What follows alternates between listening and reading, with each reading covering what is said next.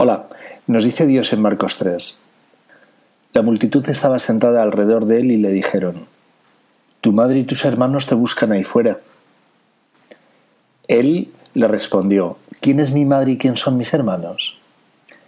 Y dirigiendo su mirada sobre los que estaban sentados alrededor de él, dijo, Estos son mi madre y mis hermanos, porque el que hace la voluntad de Dios, ese es mi hermano, mi hermana y mi madre. Ya lo veis, si queréis, podéis ser como la Madre de Dios o el hermano del Señor. Muchos de vosotros lleváis una vida ordenada, correcta, santa, sois personas justas. Tal vez necesitéis mayor sabiduría, que debéis adquirir en el Evangelio buceando en la palabra de Dios, y que el propio Espíritu Santo, que cuida de vosotros, estará encantado de explicaros. Recordad que todos los creyentes formamos un único cuerpo, el de Cristo, y cada cual elige la forma en que desea predicar a Jesús en su vida diaria. Volviendo a la Virgen María, la Madre de Dios, y siempre con permiso de San José, su marido, María, una mujer, fue la primera creyente en Jesús, la primera evangelizadora, la primera que sufrió por Jesús, la primera que nos instruyó en Jesús. Sí, una mujer es la primera persona que predicó a Jesús.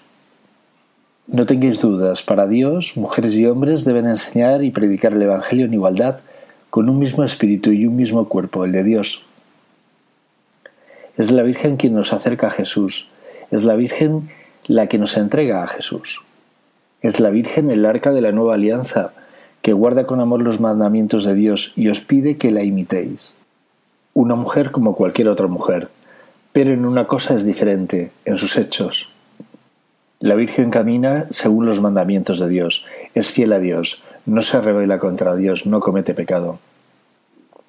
Todos tenemos nuestras debilidades, pero no paráis de seguir a Dios. Confesad vuestros pecados como nos pide el Espíritu Santo y seguid caminando sin miedo. Revisad que el orgullo, la codicia y el odio no se encuentren en vuestro corazón.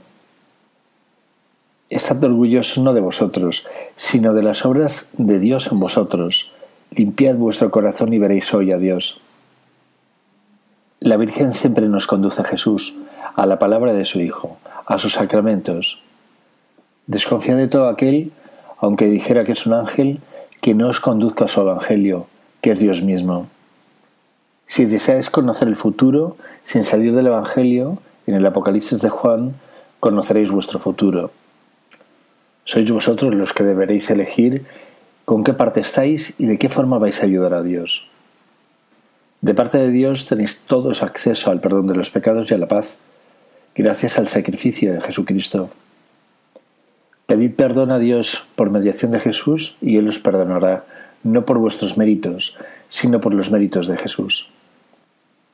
Buscad y encontraréis hoy la vida eterna que Él os ofrece. Jesús es la vida y fuera de Dios no hay vida. ¿No pensáis que es suficiente castigo vivir alejado de Dios en la completa oscuridad?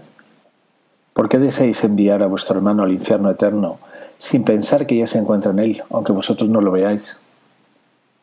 Si deseáis vengaros y deseáis la condenación de vuestro hermano, obtendréis vuestra condenación.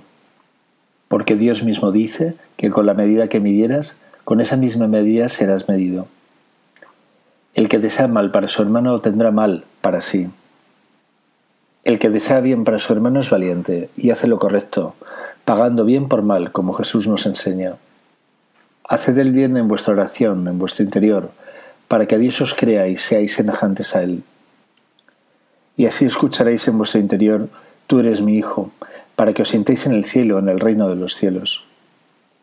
La humanidad entera se convertirá en la esposa de Cristo, en la Virgen, ¿y vosotros a qué esperáis? ¿A moriros? Dios es Dios de vivos, no de muertos.